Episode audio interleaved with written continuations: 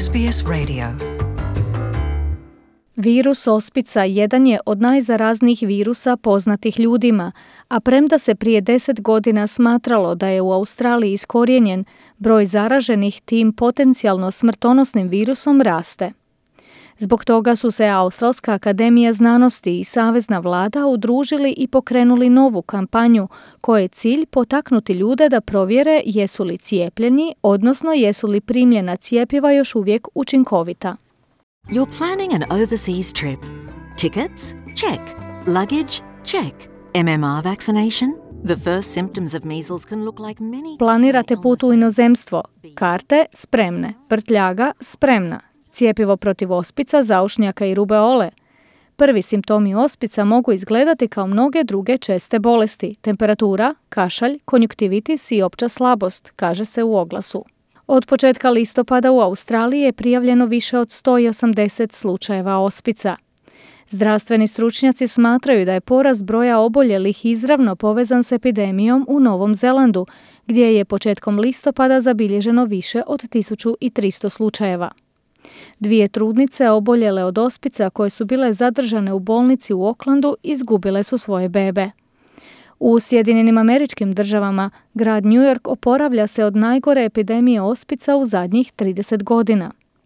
Većina od 650 oboljelih su djeca u ortodoksnim židovskim zajednicama, čiji roditelji zbog vjerskih uvjerenja odbijaju cijepljenje. Sonja Bennett iz službe za zarazne bolesti Queenslanda ističe da su riziku od zaraze izloženi svi oni koji nisu primili cijepivo do kraja. It's literally one of the most contagious infectious diseases we know. Um, you can be in a room with Ospice su jedna od najzaraznijih bolesti koju poznajemo.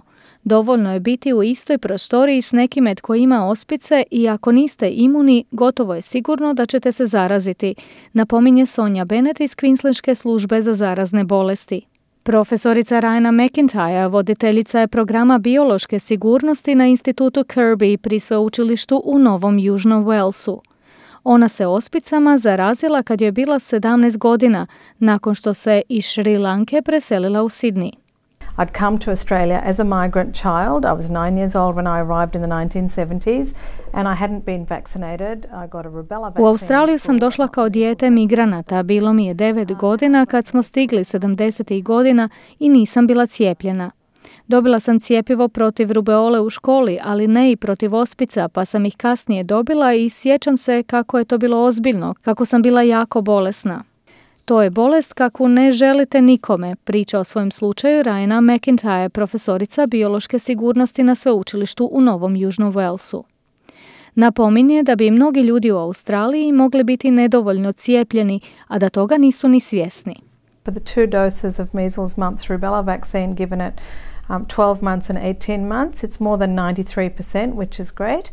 But the problem is that um, Za dvije doze cijepiva protiv ospica, zaušnjaka i rubeole koje se daju djeci od 12 i 18 mjeseci, pouzdanost iznosi 93%, što je sjajno. No problem je što ne znamo kakva je procijepljenost među odraslima i moguće je da mnogi nisu do kraja cijepljeni ili da ima mnogo adolescenata i odraslih u našem društvu koji uopće nisu cijepljeni, ističe profesorica Raina McIntyre.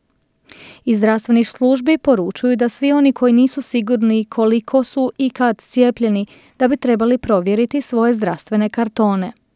No liječnici također ističu da nema opasnosti da se još jednom cijepite ako sumnjate da niste cijepljeni. Savezna vlada omogućila je besplatno docjepljivanje svim osobama mlađima od 20 godina te izbjeglicama. Hrvatski zavod za javno zdravstvo do kraja rujna ove godine zabilježio je 33 oboljele osobe od ospica. Najviše oboljelih bilo u Splitsko-dalmatinskoj županiji i u gradu Zagrebu. Tell us what you think. Like us on Facebook or follow us on Twitter.